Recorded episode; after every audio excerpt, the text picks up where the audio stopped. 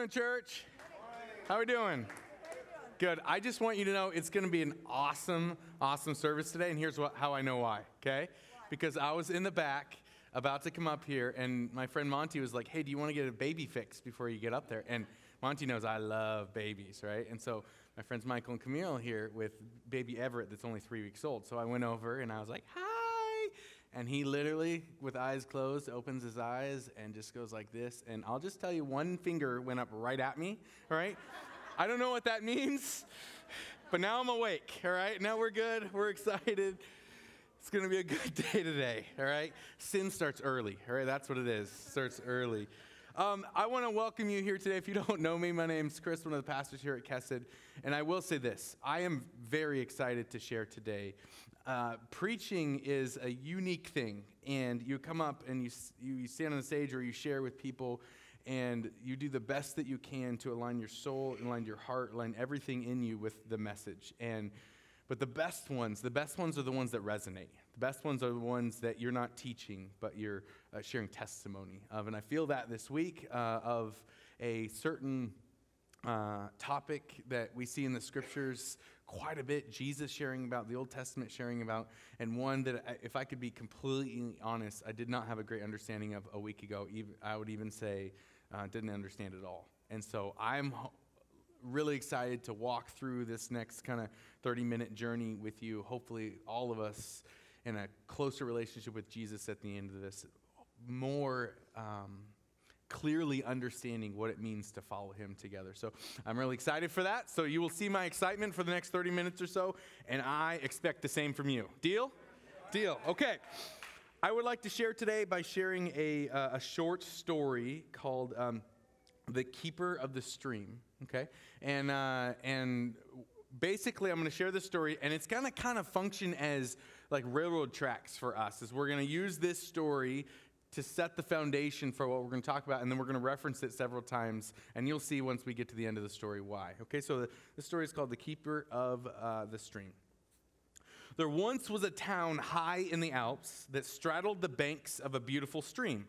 The stream was fed by springs that were old as the earth and deep as the sea.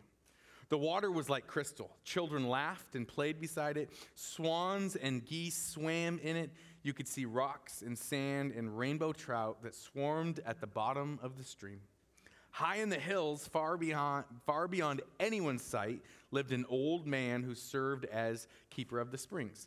He had hired, he had been hired so long ago that no one could even remember a time when he wasn't there. He would travel from one spring to another in the hills, removing branches or fallen leaves or debris that might pollute the water, but his work was unseen. Now, one year, the city council decided that they had better things to do with their money. No one supervised the old man anyway. They had roads to repair and taxes to collect and services to offer.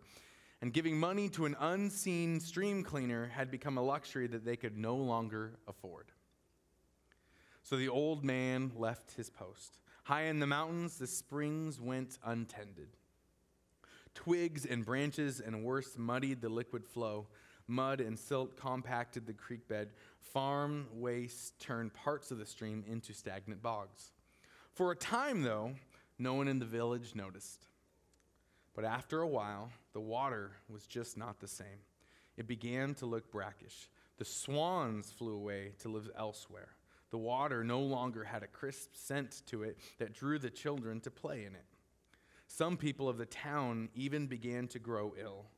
All noticed the loss of sparkling beauty that used to flow between the banks of the streams that fed the town. The life of the village depended on the stream, and the life of the stream depended on the keeper. The city council quickly reconvened. The money was found, and the old man was rehired. After yet another time, the springs were cleaned. The stream was pure. Children played on, again on its banks. Illness was replaced by health, and the swans even came home. The, fil- the village came back to life. The life of the village depended on the health of the stream. The moral of the story is the stream is your soul, and you are the keeper. Now, when you look to the Bible, Jesus said a few things about the soul. In Mark chapter 8, verse 36 and 37, he says, What good is it for someone to gain the whole world yet lose their soul? Or what can anyone give in exchange for their soul? What good is it for someone to gain the entire world yet lose their soul? Today, we won't even talk about the entire world. I looked it up, and last year in the United States, the gross domestic product was about $18 trillion. Okay? Anyone have $18 trillion? All right? Take me out to lunch afterwards? Yeah? It's a lot of money, right? So, whenever we're reading Jesus' words like this, it's really important to go there to, to picture yourself. They're not just words, you were to enter into it. So, I want, I want you, you to imagine that you're sitting down at a table and Jesus comes up to you. And on one side of the table, he slides across a check and it has your name on it. And this check says $18 trillion. And on the other side, he slides over your soul. And he says, You have a choice. You can have whatever you want. And at that moment, you have to be honest. You're like, how many souls can I buy for $18 trillion? Like, I can have extra souls. Or does it matter if you have a soul when you're on a jet ski, right? Because it's hard to not have fun on a jet ski. And Jesus is saying, if you grab that check and you run away with that check and you choose that money, that's a bad transaction. That what's on the other side of the table, what, I, what he slid next to you, your soul, is more valuable than that much money. So let me ask you this question. If that's the case, and we're, I think we're all agreeing with that, Jesus said it, all right? What's a soul? Right? If, if it's that important, if it's that valuable to us, what is a soul? Deuteronomy 4 9 tells us that only only be careful and watch over your souls closely. Hebrews 13, 17, talking about leadership in the church. Have confidence in your leaders and be responsive to their counsel. They keep watch over your souls as people who must give account. If Jesus is teaching about this thing that is the soul, and he is saying it's the most valuable thing that you own and that you have, we should probably, as Christ followers, learn about what this thing is. And so that's what I want to spend some time doing this morning is one, we want to learn about the soul. Right? But we don't just want to learn what the soul is. We want to learn what our responsibility is in keeping the soul healthy and good. So let's start. Um, we're going to have to start for like five minutes, okay? I'm going to ask a little bit of permission, okay? We're going to have to learn for like five minutes. Some of you are like, I'm done with school right? We have to learn for like five minutes because we have to get on the same page as to what the soul is before we can understand what it does in our bodies and our response and our relationship to it. So for like five minutes, we're going to learn. Is that good? Okay.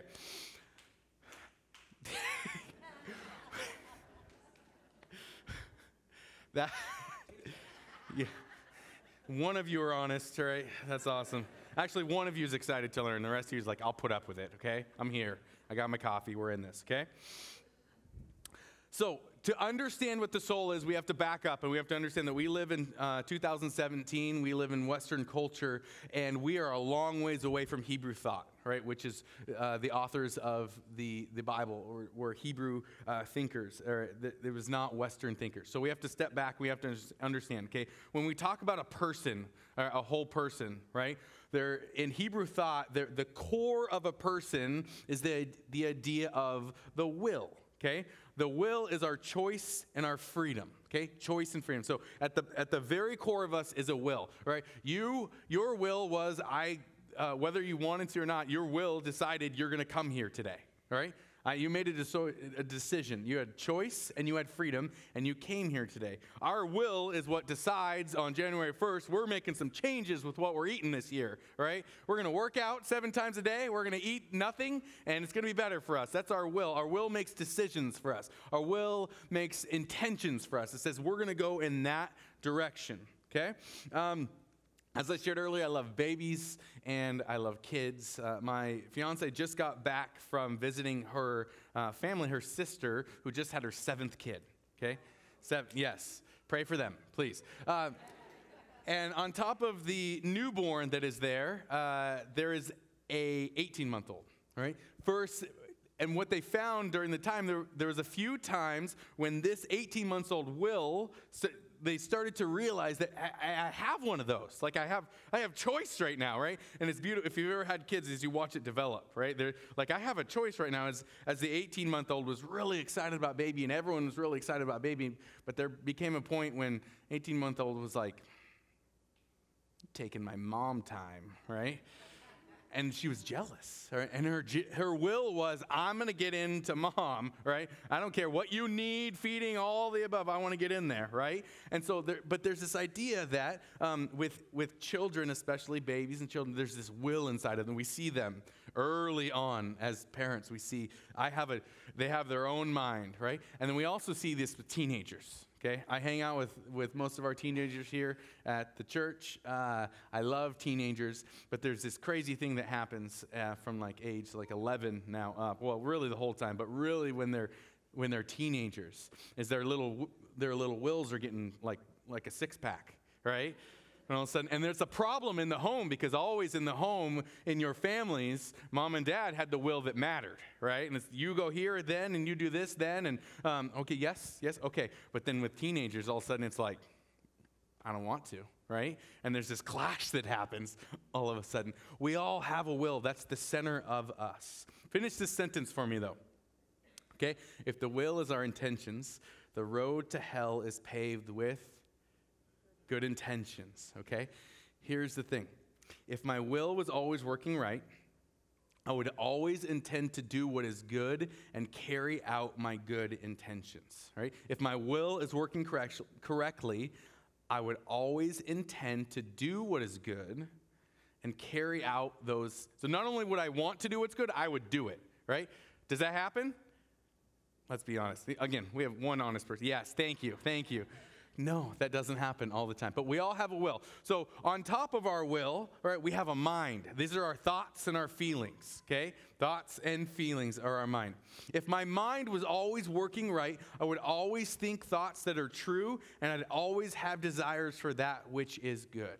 When our mind is working correctly, we're, everything we're thinking is true. Do, I, do we always think things that are true? No. Let me share a quick story. When I was 22 years old, I was a brand new believer. Okay, got saved when I was 21 years old. 22 years, it was actually my birthday. It was on a Saturday night, all right? But this whole Christian thing was pretty new to me. And I was trying to, with everything in me, follow Christ and, and align my life with his teachings and, and be in community and everything else. But here's the thing I lived from like 18 to 21 in college, and I lived, when we got together for a birthday, we celebrated it a certain way, okay? And as a brand new believer, I was like, what do you people do? Right? Like, I don't. Like, I don't know what to do, right? All my friends were like at church or doing something, and I found myself as a 22 year old, okay, and some of you guys that are younger in the room, you can relate to this. I found myself as a 22 year old in my parents' living room with my sister and my parents and holding a cake, all right, like I'm four, all right? And they're like, Happy birthday to you. And I'm like, and I promise, I'm like, this is my life now. Like, this is it. This is what I do. And for the next two, I'm not kidding, for this is about like six o'clock at night. For the next two hours, I am just like, I don't, why do I want to follow Christ? Like, this is dumb. These new friends that I have, uh, my old friends, they did something for me on my birthday. I never spent, like, I, I, stopped spending my birthdays alone only with my parents, right, when I was like uh, 13, right? Like, it was, this is different. I don't want to go back to this, right? And I, I spent two hours. Anyone else an overthinker, right? Any overthinkers in there? yes. We need a support group, all of us, right? That's me. And I'm thinking, I'm thinking, I'm doing this lapse in my brain about what, I'm like, these people don't love me. They're doing something else. I should go back to what I knew, everything else. And then two hours later, I get a phone call from my friend Jared, and he said, Hey, man, I just got off work. It's your birthday. You know, can, I, can I buy you dinner? And I was like, Oh, okay yeah, cool, all right? Still a little bit inside, like, just dinner, that's all we're doing today, all right? Just dinner. He picks me up and he says, hey, wait, I have to stop by Holly's house on the way and drop something off, so um, let's go do that. Like, okay, and we go over there. and He goes, come say hi to Holly. And so we go in, and like most, you know, surprise parties happen, open the door and surprise, right? So here's the thing. For two hours, I spun around this idea that I'm not loved, all right, that I'm alone, that this is my plight for the rest of my life, you know, I'm just, I, my mom was here first service too, and I had to be like, I'm sorry, mom, but this is true, all right? I love you, but I also love friends.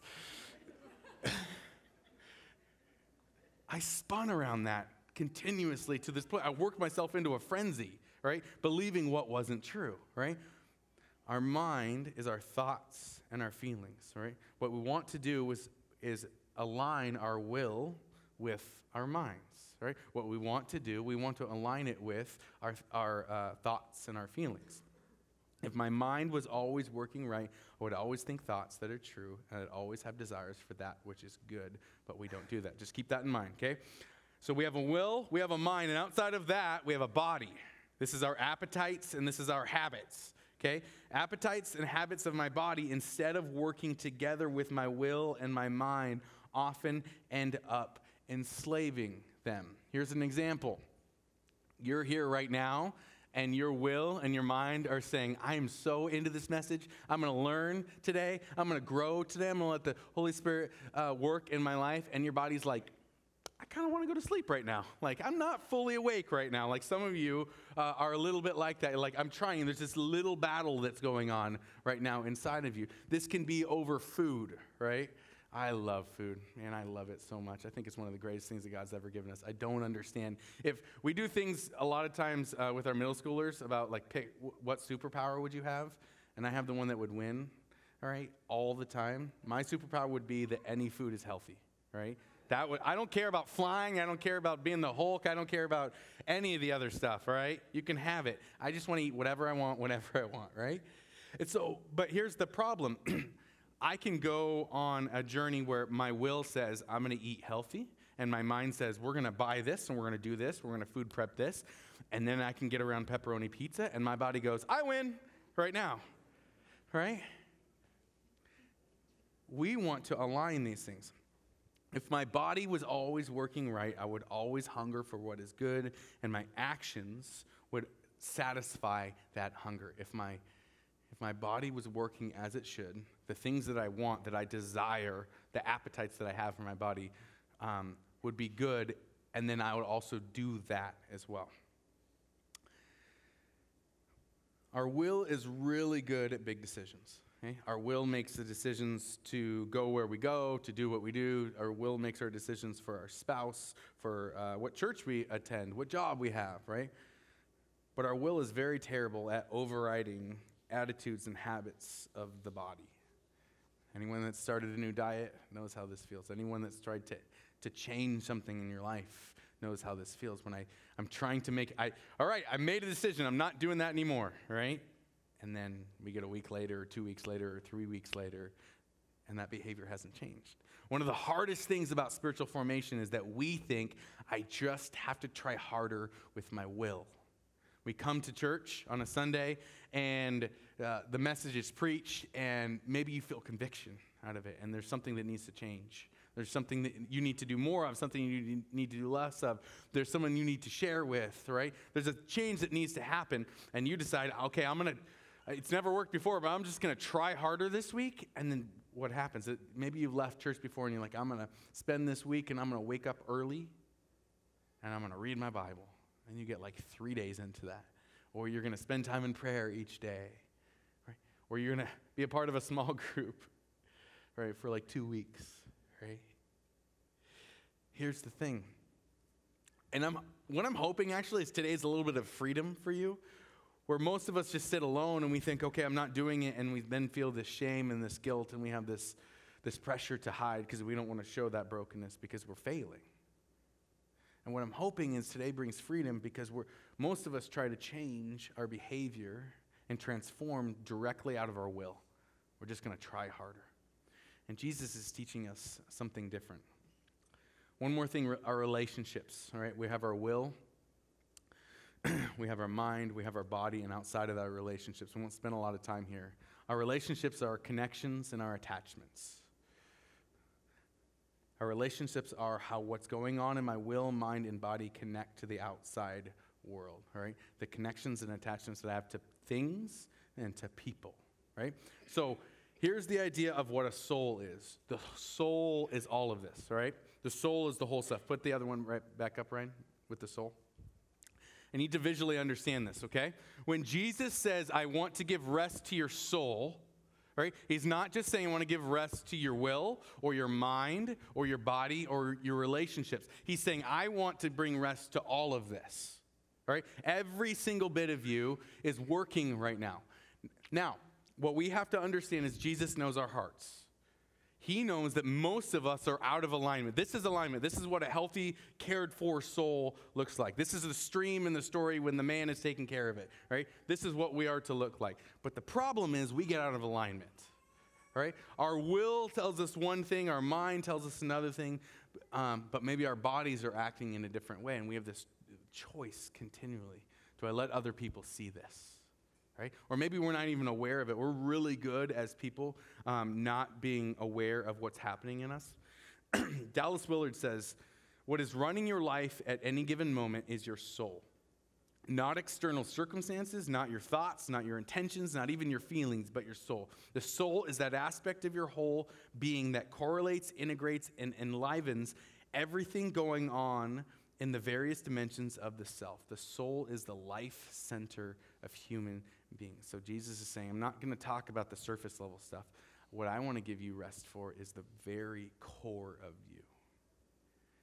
Now, I wonder if you would say you're at rest right now.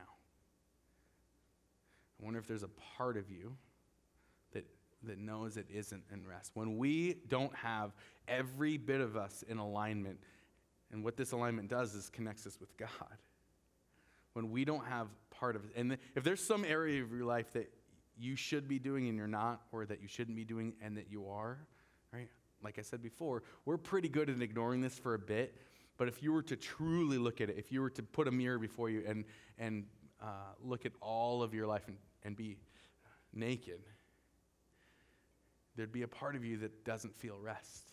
There'd be a part of you that is anxious. There, would be a part of you that is on working overtime and it shouldn't be. And Jesus is saying, listen, the life I have for you, the life I have for you is living in this rest, is aligning every single bit of you from the things that you want to do, to the thoughts that you have, to the things that you do with your body, to the relationships you find out in. And when we get out of alignment in these areas, is when we don't have rest for our soul. And that's what Jesus wants to bring us. Now, a few examples of this. Say you're a Christ follower and your will is to be a Christ follower, and your mind is making decisions to be a Christ follower, and you're learning things with your mind, and you're, you're believing truth, and, um, and your body uh, is even making those decisions, and you're aligning with everything that Jesus says to do with your body. But the relationships that you have in your life do not align with being a Christ follower, then what Jesus would say is you're not at rest.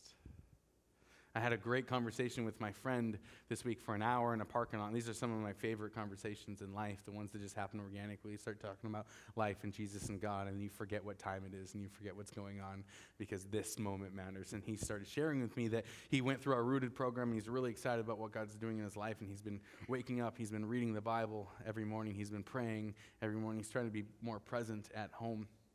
All right. And he's saying, and I've been doing this for about the last four months now. And he's like, but I kind of come to this place where I'm a little bit content, so I need to know what's next. All right? He said, well, What's next? Right? I'm doing these things, and what's next? And I, I sat there for a second, and I was kind of like, more of the same.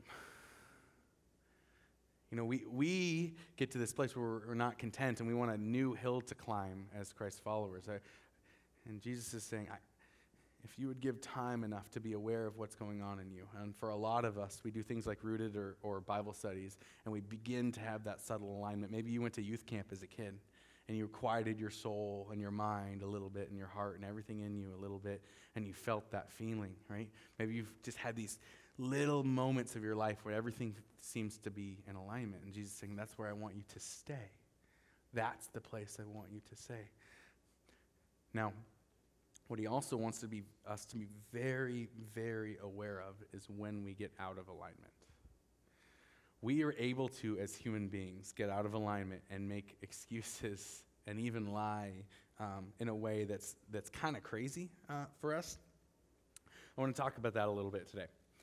Um, what gets us out of alignment is sin.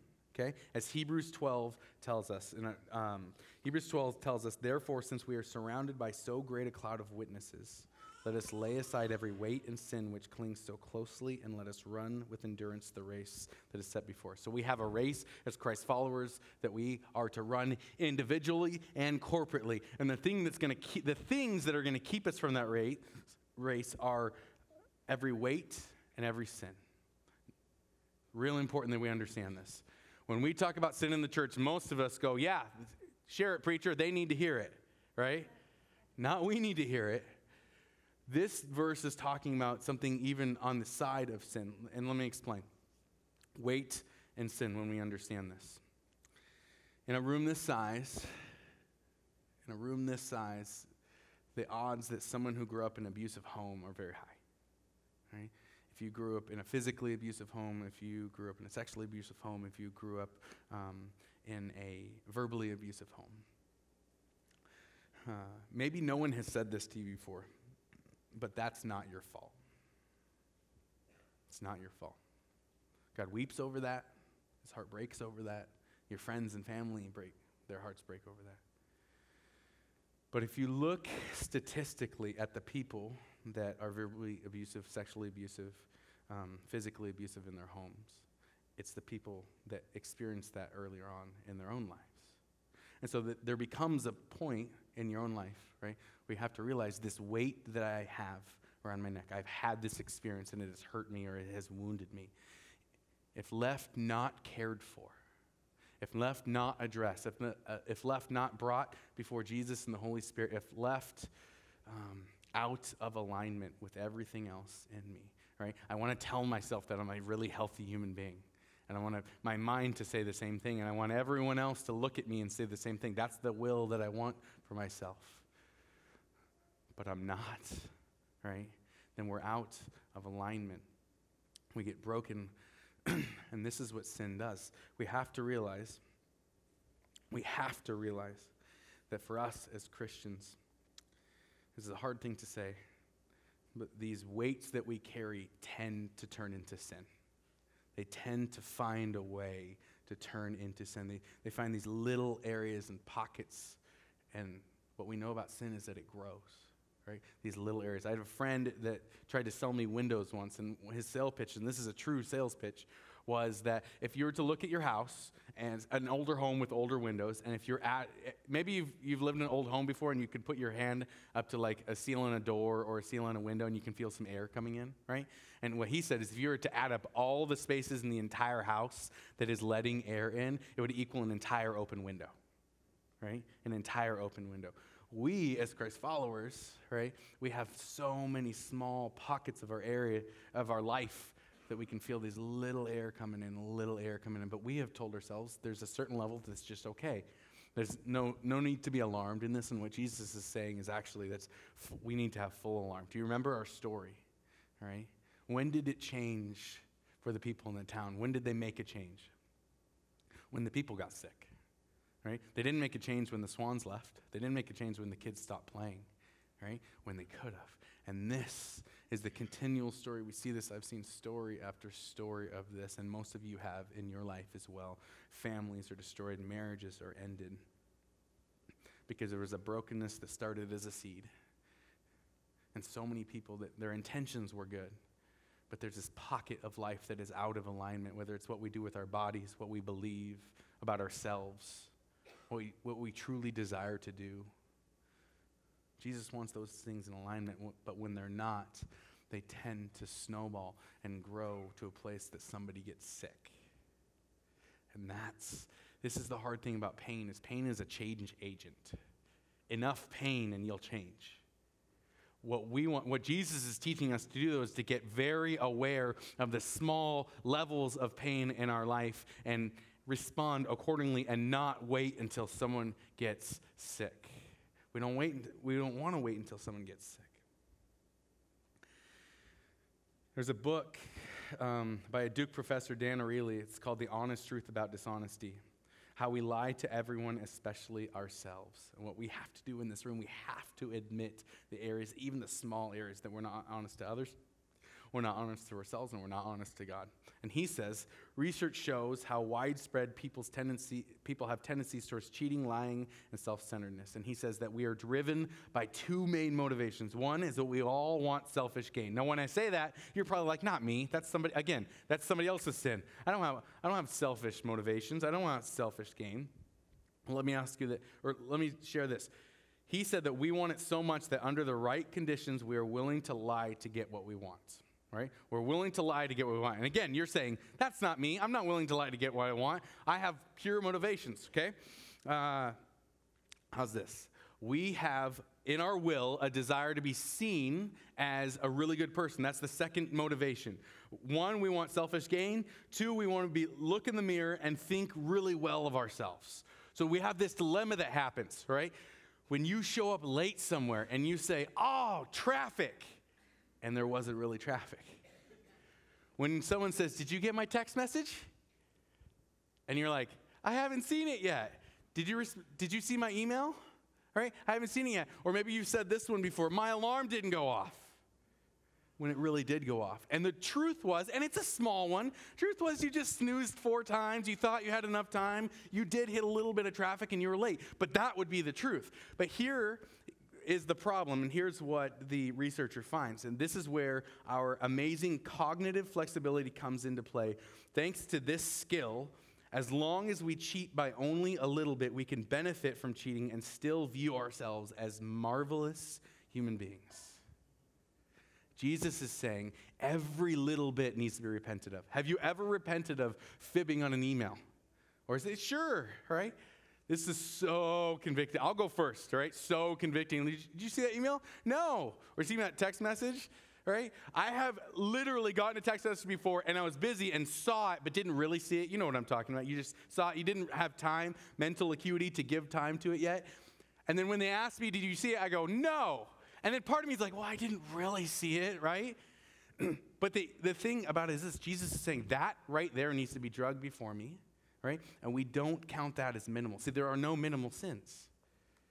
Once I get to a place where I'm, I'm okay with allowing the, that level of lying, then the natural tendency of the human kind is to allow the next kind and the next kind and the next time. And what, where this goes, where this ends up happening is normally it happens in one area. So it just happens in our body and what we do with our body. It just happens in the husband that looks at pornography. But in his will, he's, I want to be a good husband that honors my wife. And in my mind, I still tell myself the truth that I'm a really good husband, but my body is not doing that.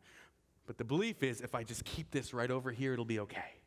If I keep this and we don't deal with it, it'll be okay. This could go in any area of life. This is where we continually drag our whole selves before Jesus and say, Can you, can you tell me what you see? This is why we gain and we enter into meaningful and, and true and real and truth telling community where we ask people, tell, tell me what you see. What do you see in me right now? What in my life is not aligning with the story with my will desires to tell? I sat with a wonderful friend a couple weeks ago, and I don't know a lot, but I'm learning to know um, that I, my body has limits, and I didn't know this for a long time. I was the push through it guy, work 100 hours a week kind of person. And I'm learning to know that my body has limits. And I got to sit with a, a dear friend um, that was working really hard, and I got to basically share you need to stop, you need to slow down, right, in my life. Or in your life, that you're doing so much and it's so good, but it's really clear that your body right, is the thing that's going to crack. It's not aligned. Everything else is saying, I can continue. Your body is giving some very real signs that you cannot continue with what you're doing. You could look at this in so many different ways. The beautiful part of this, though, guys, is that we have a God who's saying, I want to care for your soul. Not look at what you're doing, but listen, I want to give you a level of rest that you've never experienced before. Maybe you've had a taste of it. He's saying, I want you to live here. This is the place I want you to spend your entire life. But here is the, the huge truth I am not the keeper of your soul. Jesus is not the keeper of your soul. Your psychiatrist is not the keeper of your soul. Your best friend, your spouse is not the keeper of your soul. Jesus is the savior of your soul, is the healer of your soul. But this is what we all, this is the big idea here today. You are the keeper of your soul. It's no one else's responsibility to keep your streams clean. You can invite people. You can put yourself in situations that are really good, that cause you to clean it, right? That cause you to continually look at what areas and attitudes and behaviors and appetites that you have in your whole being. What truth am I listening to right now? What, what lie do I continue to, to believe? But at the end of the day, it's no one else's responsibility but yours. And the Christ follower stands up and says, I'll take that. I'm not sure how to do it. I need help. That's a, our souls need. They need. We need friends. We need fellow believers. We need other people that are going to speak into our lives. We need to believe and trust, though, that the small areas of our life that we're ignoring right now, that we have maybe not outwardly, maybe never even looked at it deep enough to say that's not a big deal. Maybe you're able to compartmentalize that well, where that little thing in your life, and I think you know what I'm talking about too, because the Holy Spirit does. It's kind of tapping on your shoulder right now. Whether it's the relationships that you have, whether it's, um, can go as far in this culture as the things that you watch, right? That all of this align with the will, with the choices that I'm making for myself, with the story that I want to tell. Chris Potter, this guy, the story that I want to tell with my life, does everything else align with that story? Jesus is saying if there's something in your life that doesn't align with that story, we give it attention now. We don't wait. We don't wait for the stream to get to a point where it starts making people sick. And all of us know someone, a family that's destroyed now, a marriage that's destroyed now, lives that are shattered and broken now because people decided and made decisions in life.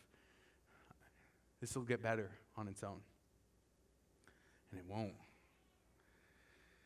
My last little soapbox that I want to step on, church, is this. I think it's completely understandable why so many people wouldn't want to confess these things. I don't know. I, I wonder if you're a safe place for someone to share failure. I wonder if I am. I wonder if grace, unmerited favor, unearned love is what resonates in us, or is it judgment? All right? I wonder if the church is a safe place for others to crumble and to fall and to admit the places that they're out of alignment. Maybe the, we've been living out of alignment for years and I think some of it's honestly like we weren't truly aware. And when Jesus brings us into awareness, the Bible says, Awake, O sleeper, wake up, right? And we start seeing clear for the first time. I have talked to so many people and I've felt it myself like I couldn't share that. How would they think of me? How would they look at me? I, you know what the best thing to do? The best thing to do is just keep this under wraps. All right, I'm going to trust that that's going to be better. But again, when we have pockets of our life that are secret, we enter into exactly what broke this world in the first place Adam and Eve naked before God in perfect relationship. And when sin happened, instead of going before their father and saying, This is what I've done, this is what happened, they hid. And this is not where real, authentic relationship happens. One of the beautiful byproducts of a cared for soul is healthy relationships. Because you no longer have anything to hide you're giving your full self. It doesn't mean everyone ever needs to be know everything about you, but you have this pocket of friends. You look at um, the example that Jesus set for us, the practices that he kept to keep his soul centered. He prayed regularly. He had close, a close circle of friends. He engaged in regular corporate worship. He fed his mind with scripture. He enjoyed God's creation. He welcomed little children. He hugged and blessed them. He enjoyed spending time with even non religious types so that he stayed away from just an echo chamber. As long as you are a Christ follower, I, see, I look and I see in this culture this yearning and this want to find other ways to draw close to God, other microwaved ways. As much as I love food that I can be reheated, there's nothing like making it the first time. You cannot microwave the beautiful things in life. You cannot microwave intimacy. You cannot microwave grace. You cannot microwave love. These things all need attention and they need care and they need to be looked at and they need to be processed through. And often that is a hard journey and that is one, um, requires one, our whole selves, and two, our, our willingness to admit failure. But the Bible tells us when I'm weak, then I am strong. It all makes sense. This week I had this grand awakening to what Jesus is inviting us into is this whole self where I am at rest. I want so badly to be at rest. I want it with my whole soul. I want it with everything in me. I want what he what he shares and what he offers. I want that for myself. And I don't think that's something that we can just allow um, the right sequence of words and the right underscore and even the right the right song to enter us into. Most of us in our lives, we have these cues now. Okay, if a, if a pastor or a song or a movie can bring us to this emotion, then I'll change. So then I'm only using emotions. I'm only using my mind, right? My emotions and my feelings. But if I can align all of it, my want to, my will, my emotions, my feelings, what I'm doing with my body, my actions, and then also the relationships that help support and encourage and grow all of that, that is what real rest looks like. I want that for you so bad, and I want that for me, I want that for my son, I want that for everyone here. It's going to take a few people stepping out to do that, though. Jesus is the perfect example of someone who aligned his lifestyle with his values, the perfect example of a soul kept life. I pray that out of this talk right now, that there are men and women brave enough to pull somebody aside. It doesn't have to happen this morning, but you need to plan it right now. Who's it going to be? There's something you may need to confess. You start with, we're going to go into a time of worship. You start with talking to your father and say, I've never talked about this before. I have this weight or I have this sin. Could be either, could be both I've never talked about this before, but I trust, I truly trust that for myself to be at rest, my soul to be at rest, I need to start talking about this. I need to find a place that's safe that I can start engaging in this. Whether that's a safe person, whether that's a Bible study, whether that's a pastor, whether that's a psychiatrist, right? And again, no one can make that movement for you right now. No one can do that. That's you and that's your choice. In the Old Testament, there's this thing that continually happens in the, in the life of David and the writings of David, King David. He speaks to the soul as if it was a human being, as if it was uh, alive. Maybe you've had yearnings in your soul and you're not even sure how to say them. I, I, I know I want to get there, but I don't know how to do it. And David just starts kind of sharing. He just starts blurting out stuff. He says things like Psalm 42 5, Why are you downcast, O my soul? So he's as if his soul was right here, and he's saying, I, I feel your downcastness, your depression, your brokenness. And I'm not even sure why.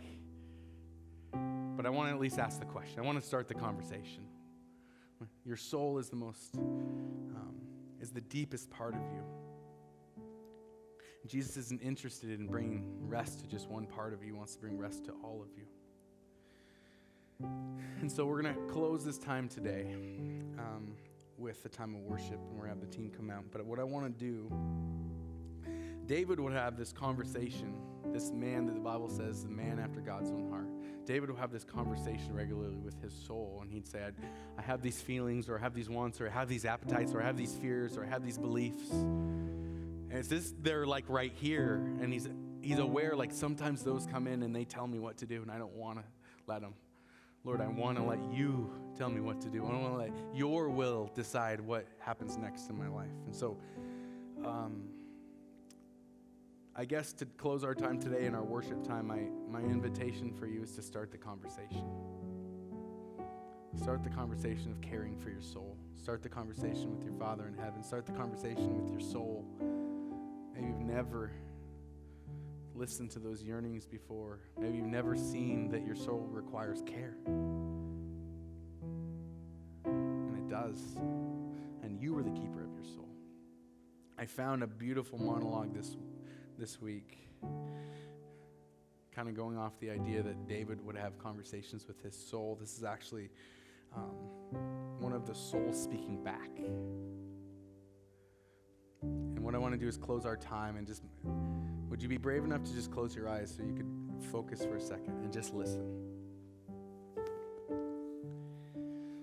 And picture in your minds sitting at a table just listening.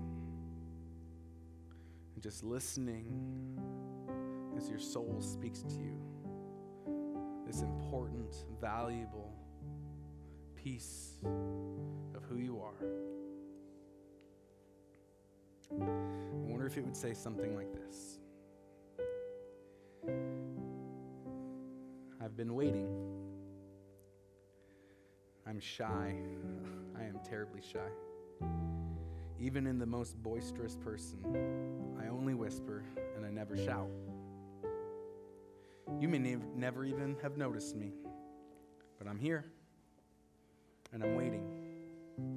I did not lie on the surface. If you look and you listen patiently, you'll know. I speak through your confusion, through your wanting, through your hurt.